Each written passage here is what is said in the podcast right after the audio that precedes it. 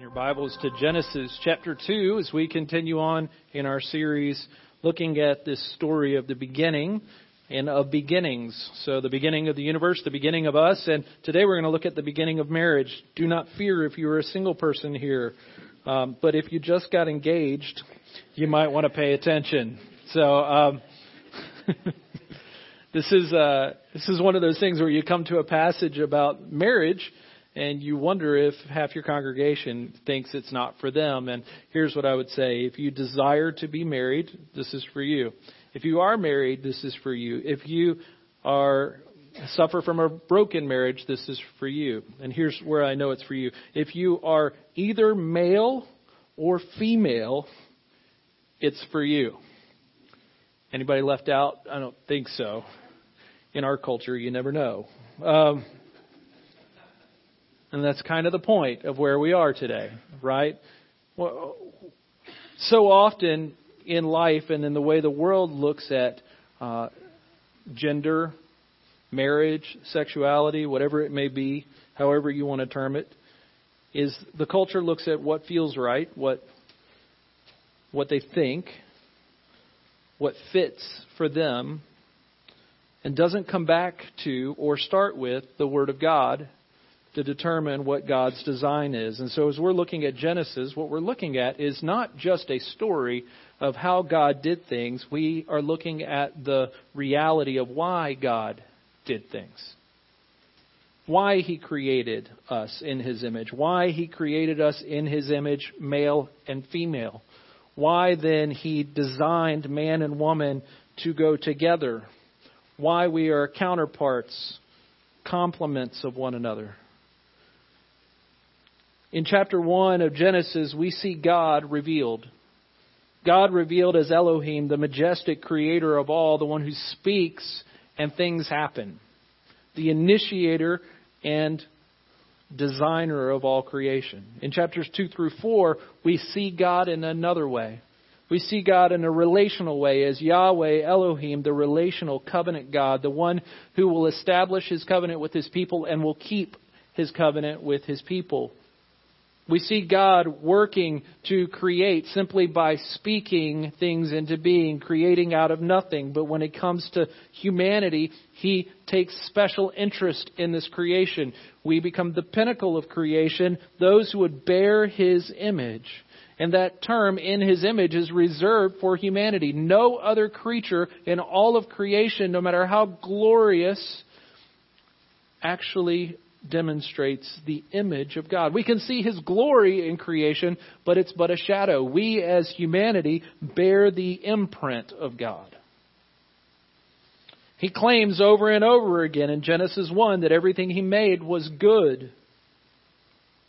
And God, as the creator, becomes the sovereign and owner of everything He made. And so, if God is the creator and God is the owner of everything and God is the one declaring that it is good, then it stands to reason that God is the only one who gets to speak into the purpose of the things He created.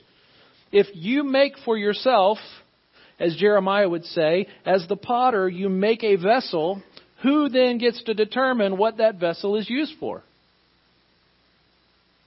The maker of the vessel. And if God is the creator of all things, who then gets to decide what that creation is used for? So we have to go back to God and what He says. The Bible, it has been said, begins and ends with a marriage. Adam and Eve, and then this wedding feast that we will enjoy as the people of God when we, as the bride, meet our bridegroom. Jesus Christ. Andreas Kostenberger, a New Testament scholar, says Scripture teaches that family was God's idea and that marriage is a divine, not merely a human institution. What this means is that humans are not free to redefine marriage and family however they want. We're not free to redefine what the roles of men and women are.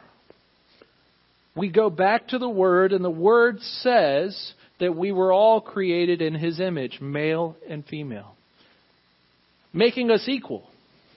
And yet He created us different. It's not hard to understand that. I sat down with a group of third graders at Pocahontas Elementary School last year. Third graders, get this.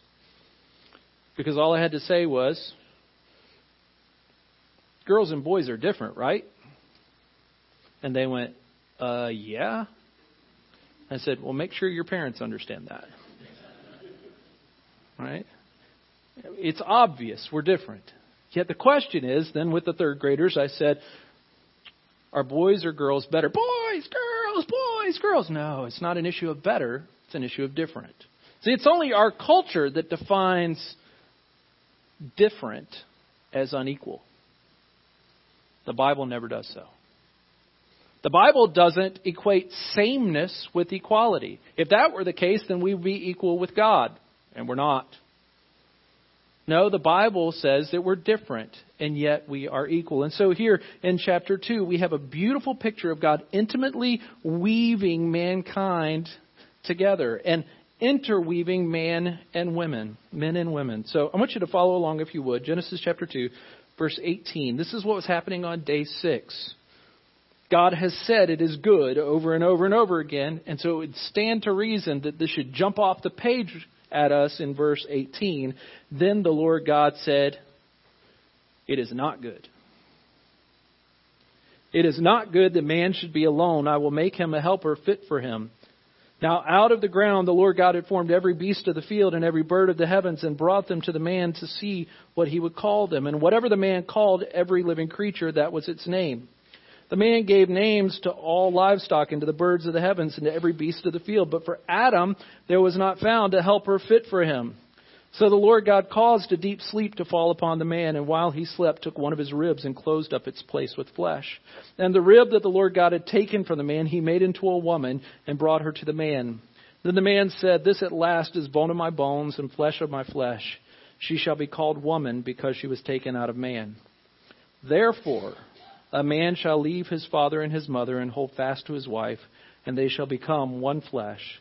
And the man and his wife were both naked and were not ashamed. From this passage, every teaching in Scripture from this point on, from this passage, every single passage of Scripture that has to do with marriage will glean its truth. Every single passage from this point on will come back to what happens in the garden when God created woman. It's a pretty incredible feat. But on top of that, it's so important because it defines the relationship between men and women for the rest of time. How God did this. So don't miss it. God's glory is on display here. God is putting himself on display by bringing man and woman together, by creating them male and female. He says, Let us make man in our own image. And he created them in his image, male and female. And then he plants them in a garden. He puts them there with a purpose. But don't miss this that God is the one at work. So I want you to see, if we're going to go back to the Word of God, we have to go back to looking at God. We have to see his design in creating man and woman. We have to see the display of his glory and his image that is in that design. And then we want to hear his declaration about man and woman and what the relationship is supposed to look like. So let's start with God's design. Tim Savage said the reason there's so much glory in marriage is because there's so much of God in marriage. Marriage is a pretty glorious thing. How many of you watched yesterday as the redheaded prince finally got married, right? Now, here's the thing. I watched. How many of you were 4 a.m. people and started watching? Yeah, I didn't think so. Um, there's a cool thing called DVR, right? you can like. I watched. I was fascinated, and the reason I watched is because I've been the redheaded guy with the beard that nobody seems to understand, and is kind of the outcast of his family, and finds the beautiful woman to marry that doesn't necessarily make sense to a lot of people. I've been that guy, so I can totally relate, right? I thought it was fascinating. It was beautiful. There were really poignant moments, and you could tell they're in love, whatever that means, right? And it was it was cute. It was beautiful. It was gorgeous. All of those things. Why is it so glorious, and why is it worth celebrating? Because marriage is designed by God. Marriage isn't worth celebrating and glorious because of love. Marriage is worth celebrating and is glorious because of God. And so when we understand God's initiative in designing man and woman, we begin to understand the pull towards the beauty of marriage. So I, will ask you, how many of you ladies started planning your wedding when you were like 12? Any of you those people? Come on, admit it. Some of you were doing it, right? Some of you were doing it. You had dreams. How many of you dreamed about the man that you would marry and how he would sweep you away and it would be super romantic and the best thing ever and now you're living your life? How many of you men knew you were going to marry that supermodel and she was going to have seven kids and stay a supermodel and right? I mean this is the reality of life right? So how do we get past that and keep the glory in marriage first of all we have to see god's design in making men and women all of creation happened by God's initiative. You can look at Genesis 1 and 2 and see this. Genesis 1, He spoke. He's the one who did the work. Genesis 2, he formed, he created, he spoke, he did. He's initiating creation. This is his initiative, therefore, he's the one who takes ownership of everything. But it's fascinating when we get to verse 18 that though he has declared everything good, he sees a deficiency. He says, This is not good. He doesn't say man is not good. Man was perfect. In fact, man probably had no idea he was missing anything, right? But God sees that man, Adam, needed a helper. He needed a companion. He needed a lover. He needed someone who he could have a relationship with. If God's glory was going to be on display, it was going to be on display through his love, through sacrifice, through companionship. God the Father, God the Son, God the Holy Spirit in perfect unity. Now God has a remedy for man's deficiency. So guys, if you think that you are to lord over your wife, remember that you were the one that was deficient. You weren't enough. God determined a remedy, and that remedy was, as the scripture says, I will make him a helper fit for him. Now, ladies, I know that whole idea of helper brings up those words like servant and uh, obey that Scripture seems to love. But I want to make sure you understand this term for helper is not a woman that was made for a man in order to serve a man. No, Scripture is pretty clear in Ephesians that wives should submit to their husbands, not women should always be submitting to men. While we're given specific roles, we're talking specifically about marriage today. And today we want to understand that what God determined was there was a deficiency, so he determined a remedy, and that remedy was a helper, not a servant. In fact, the same word used for helper here is also used in Scripture for God's relationship to his people. So I don't think we're talking about a servant here. In fact, you fast forward to the New Testament, and the New Testament says Jesus said, I've got to go away so that the helper can come. So there's glory in this helper that is being made. Now, don't get me wrong. When God established man and woman, He established us as different but equal. Different in roles, different in desires, different in position in life, different things that we do, different ways we obey. But He made us equal. And the way we see that is in the next phrase a helper fit for Him. What that phrase really means is I'm going to make an opposite, a complement with an E. You know what I'm talking about? It's not just what you're supposed to do to your wife, compliment her. It's that she is your complement with an E. She's the opposite of you, the one who's supposed to fulfill. You've seen Jerry Maguire. I'm not saying go watch it, but you've seen Jeremy. You complete me. The end of that movie. You have. I'm dating myself at this point. It's great. You complete me. It's ridiculous. But there's a sense in which there's truth there. Okay, and the truth is that you actually are opposites meant to come together. Have you noticed how the longer you are married, the more alike you become? My wife likes to say I was really nice until I met you. I know that comes as a shock to all of you because you think she's really nice. We've become more and more alike, and yet we're still very different. And we will always be different because I'm a man and she's a woman. And we should be different. We, we have different roles in the home, we have different roles in our lives, we have different roles in the way we love each other. We're opposites, we're fit for one another.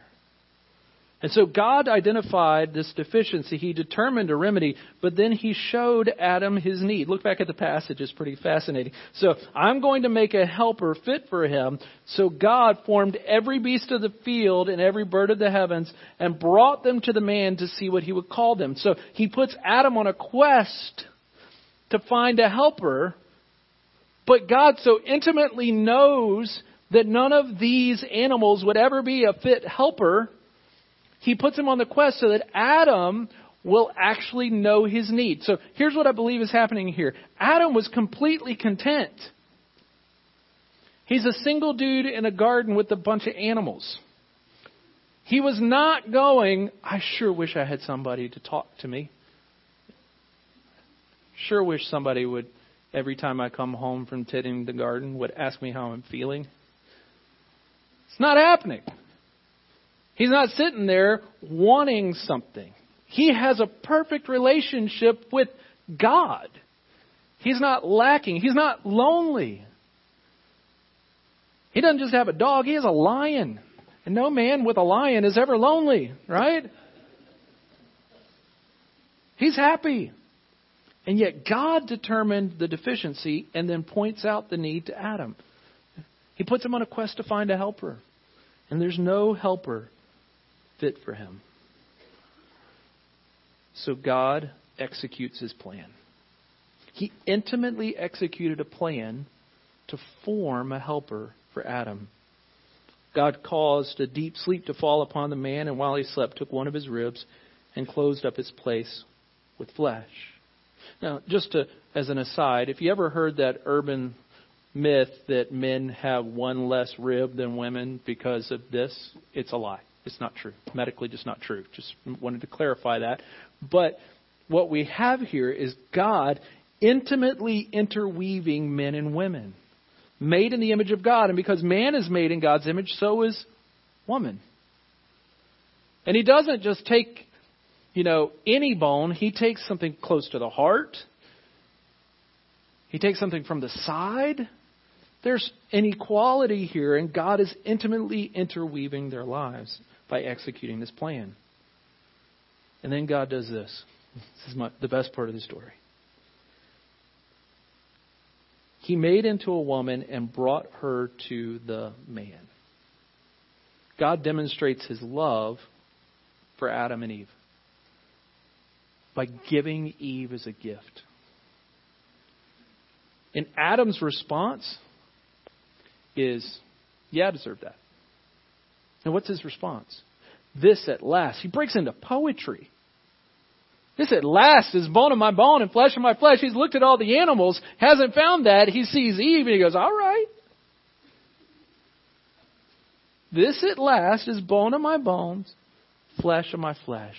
She shall be called woman because she was taken out of man. Adam's response is thanksgiving. He extols the virtue of God as the creator, but he also extols the virtue of Eve. I, want to make this clear because I want to ask a, point of application for us today. For those who are married, when was the last time you looked at your spouse as one created in the image of God? Worthy of praising God for. That you looked at your spouse and you didn't see the deficiencies, but you saw your own deficiency. That you looked at your spouse and you said, This is what God's glory must look like. Worthy of praise. See, what's happening here is because Adam has a perfect relationship with God, and his whole life, his whole existence is about putting God's glory on display. His whole purpose for life is God's glory, that when he meets his spouse, he can see nothing but glory. That's God's design for marriage. That's God's design for men and women. That's God's design for bringing us together. While our culture says life is all about fulfilling your own desires, the Bible says life is all about fulfilling God's desires for you. And that's putting His glory on display. Tim Savage says marriages are on firmest ground when partners are most focused on the glory of the Lord. I deal with this all the time when it comes to premarital counseling. I do a lot of premarital counseling and I do a lot of marriage counseling as well. And I ask some of the same questions. And the first question in the first session, one of the first questions I ask a young couple is I say, what does your marriage look like if it's successful in 50 years? And you know what most of the time their answers are? Oh, we haven't thought that far. Because they're only thinking about the wedding. They're preparing for a wedding, not a marriage. And so what happens so often in our marriages is we're so focused on each other and so focused on our needs being fulfilled in that other person, whether it's romantically, emotionally, physically, spiritually, that we miss and lose sight of the fact that your marriage, your life together is meant to be for something greater than the two of you. So, what do you think happens when marriage, when the wedding becomes the focus? You get to the wedding, and then you got to figure out what you're living for from there, right? What's going to happen for the next 50 years? What's the purpose from now on? Is it our kids? Is it prosperity? Is it our careers? Is it what is it? What if from the beginning, from the beginning of life, so if you're in this room and you are a preteen or teenager and you're saying, I'm not married, don't know if I ever am, it looks really hard, then I want you to hear this. What if the goal of your life was set larger than just another person? What if it was the glory of God? What if God and His purposes and His glory, putting His image on display, became the focus of your life and therefore became the focus of your marriage? You see, God is putting His glory on display by creating man and woman, by creating them different. He's putting His image on display by creating male and female. He's showing that there's unity and diversity, that those who are complements of one another actually make stronger bonds. You ever heard that opposites attract? Who created that? God. It wasn't just that a scientist came up with that. God has been doing that from the beginning. He shows what love looks like in this community, in encouraging one another, loving one another, sacrificing for one another. God displayed His image by creating man and woman for different roles. He creates one as a head and one as a helper. He creates one as a cultivator. He creates the other as a complement. In other words, Adam can't do his job without Eve, and Eve can't do her job without Adam. It's not compare your jobs, it's I need you to be able to do my job. So, husbands and wives in the room, if your tendency is to look at your wife and go, if she would just, then I could. You know, there might be some truth to that, but my guess is if you would just, then she could. And vice versa. You see, when you see your spouse come to you, your first response should be, There was a deficiency in me. Oh, how glorious God is for providing her. That's what's happening here. God is putting his image on display and creating male and female for something greater than self for a relationship with God and for a relationship that focuses on the other. Isn't this what love is supposed to look like? That love is patient and kind? That love is about others, not self? The greater love hath no man than this, that a man lay down his life for his own good or for his friend? For others. Jesus came not to be served, but to serve and to give his life as a ransom for many. This is love, that while we were yet sinners, Christ died for us. God loved us and that while we were still his enemies, Christ gave himself for us. Self sacrificial love for the other. You see, Yahweh Elohim, the covenant relational God, puts his glory on display in creation and in the unity of man and woman in marriage. Your marriage, my marriage, is supposed to say something about God. And if you're here today and you one day want to be married, today your life needs to be about God. So, to the single people here, from teenagers up, you ready? I want you to hear me for just a second. If you're saying this is all about my parents and if they would get that right, it would be really nice, I want you to hear me. Your job now is to prepare to be a good husband, prepare to be a good wife to put God at the center, to glorify Him in all things, you will be prepared to be the husband or wife you're meant to be. I want to encourage you to run hard after Him, to make His glory the focal point of your life. Be an example to your parents if that's a struggle for them. And those who are married, I want you to hear me that God's glory as the focal point of your marriage takes care of a lot of things. Tim Savage said, God's glory, in God's glory, we have something so powerful that it transcends the most difficult challenges of life. It's a provision so dependable that it can lift marriages to awe inspiring heights. It's a beacon so intense that it can show the way out of the darkest crisis. It's a vision so permanent that it can outlast every temporary obstacle. It's something supernatural, something beyond what mere humans bring to a partnership.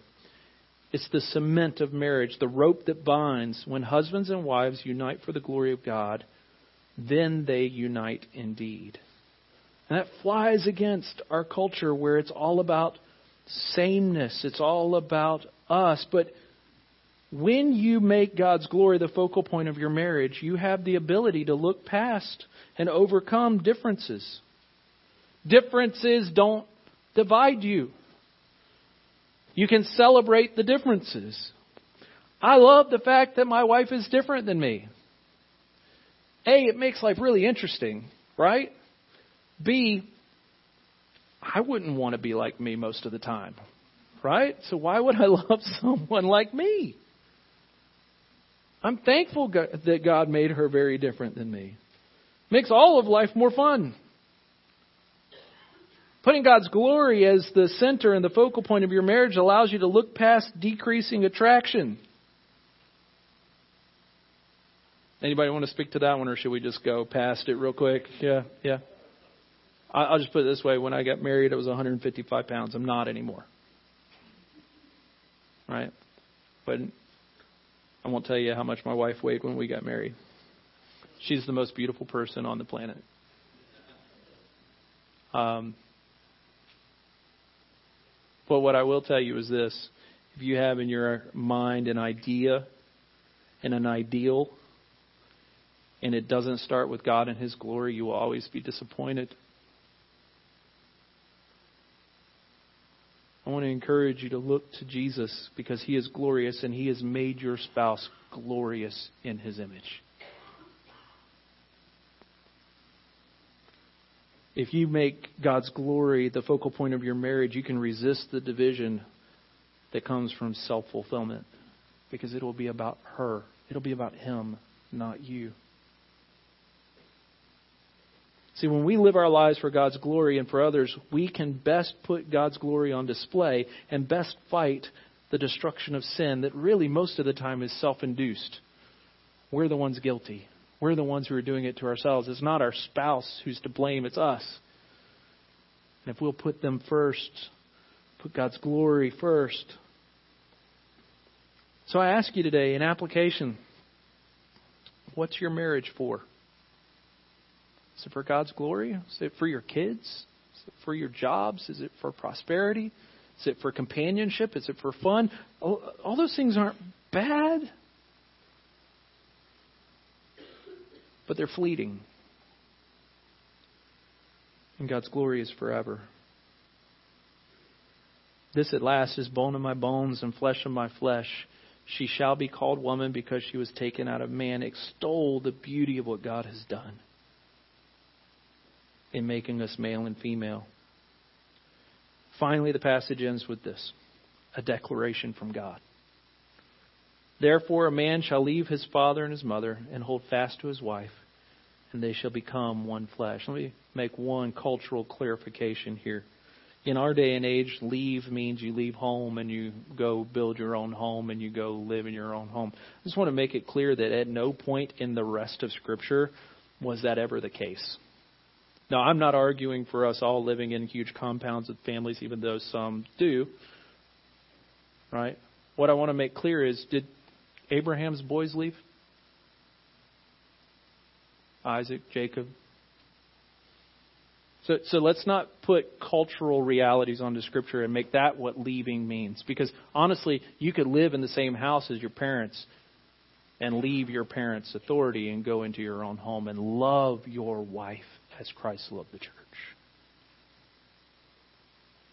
Sometimes it's easier if you're not living under the same roof, and most of the time it's better if you're not living under the same roof because you can also look back at each of the patriarchs in the Old Testament and see all the problems that came from all their kids sticking around, right? But I will say this leaving and cleaving is what God has designed us for. And that's supposed to lead to a profound and lasting effect that we are bound together in God's image, internally, externally, bound together as man and woman, and two become one flesh. This is a profound and lasting reality. How does it happen? It doesn't happen if we're ashamed. It happens when we have a perfect relationship with God that it leads to a perfect relationship with our husband and wife. So we're all too bad. No perfection here.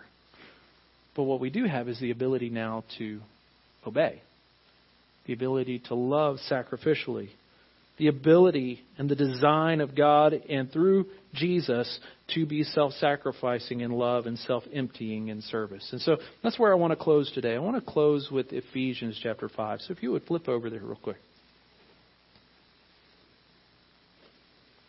Ephesians chapter 5 ends with therefore a man shall leave his father and mother and hold fast to his wife, and the two shall become one flesh.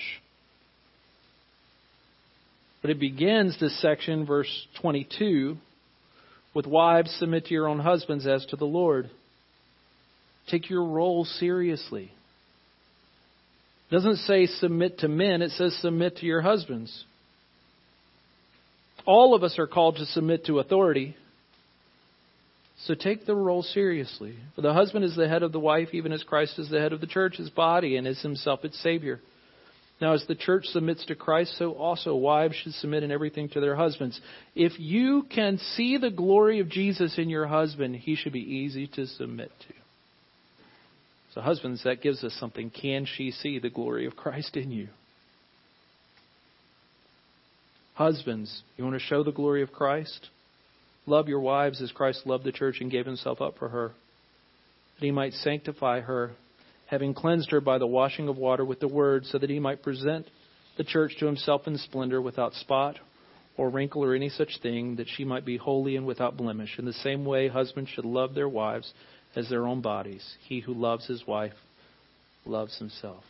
I'll ask you again what's the purpose of the love in your marriage? Is it self fulfilling or is it self sacrificing? Is it laying down your life for the good of your spouse? Or is it wishing she would lay down her good for your good? There's something going on in this passage, and it's a mystery. It actually says it's a mystery because it's referring to Christ and the church. But I want to I want to dive into this mystery because I want to make sure you understand this. Tim Keller put it this way Within this Christian vision for marriage, here's what it means to fall in love. So if you're here today and you are in love, about to get married, if you've been married for 50 years, or if you're a teenager who one day wants to be in love, or maybe you think you're in love, here's what falling in love means it's to look at another person and get a glimpse of the person God is creating them to be. And to say, I see who God is making you, and it excites me. I want to be a part of that. I want to partner with you and God in the journey you are taking to his throne. And when you get there, I will look at your magnificence and say, I always knew you could be like this. I got glimpses, glimpses of it on earth, but now look at you. Each spouse should see the great thing that Jesus is doing in the life of their mate through the word and the gospel. And then each spouse should give himself or herself to be a vehicle for that work and to envision the day that you will stand together before God, seeing each other presented in spotless beauty and glory. Can you look at your spouse today and say, My greatest desire is that you would be presented to God holy and blameless? And I trust that Jesus will do that work because he is able. I want to be a part of that. Can that be the commitment we make to one another? I want to be a part of Jesus' work in your life to make you more like Jesus. That's a commitment worth standing up for. Because it's one thing for us to say we believe in biblical marriage, it's another thing for us to have biblical marriages. In a biblical marriage, a husband will lay down his life for his wife, meaning her good is first, and a wife will submit to her husband, meaning his good is first. Is your marriage and your life about the other? Because that's what becoming like Jesus looks like. I want to give us an opportunity to respond, to understand that our marriages are not the ultimate good, but instead just a picture of the ultimate good, our relationship to Jesus. To realize that you have a purpose in being married. When Joannie and I got engaged, I told her that I promised to love who she was and who she was going to become who God was making her to be. And I was most excited about the second. Barely knew her, so I couldn't be too excited about the first. But I was really excited about what was coming. So I wonder would it be possible for us today, if you're a single person, maybe you're here with a parent, and you would just turn to your parents and say, Look, I, I need help. I want to become the man or woman that will be able to have a marriage where God is the focus and His glory is the focus. Will you help me? Maybe you're here by yourself and you're a single person. Maybe your spouse is with the Lord and you just want to rejoice in the fact that now they are exactly who they were made to be. Maybe you're here and you're married and you just realize no matter how good your marriage is, it could be better. And the way to make it better isn't that you get what you want, that you lay down yourself for your spouse, that they might become more like Christ. So I want to give you a few moments to pray, pray with each other, to talk to each other, to respond to each other before the Lord. So if you need to pray together, come on up. The front is open. If you just want to kneel where you are, you just want to pray where you are, but don't waste this time. Don't don't think of it as oh, this is just the chance to get to lunch. Brad would finish this up.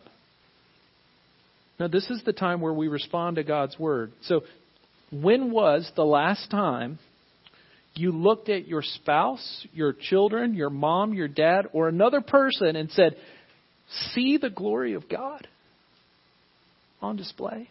How amazing are his works!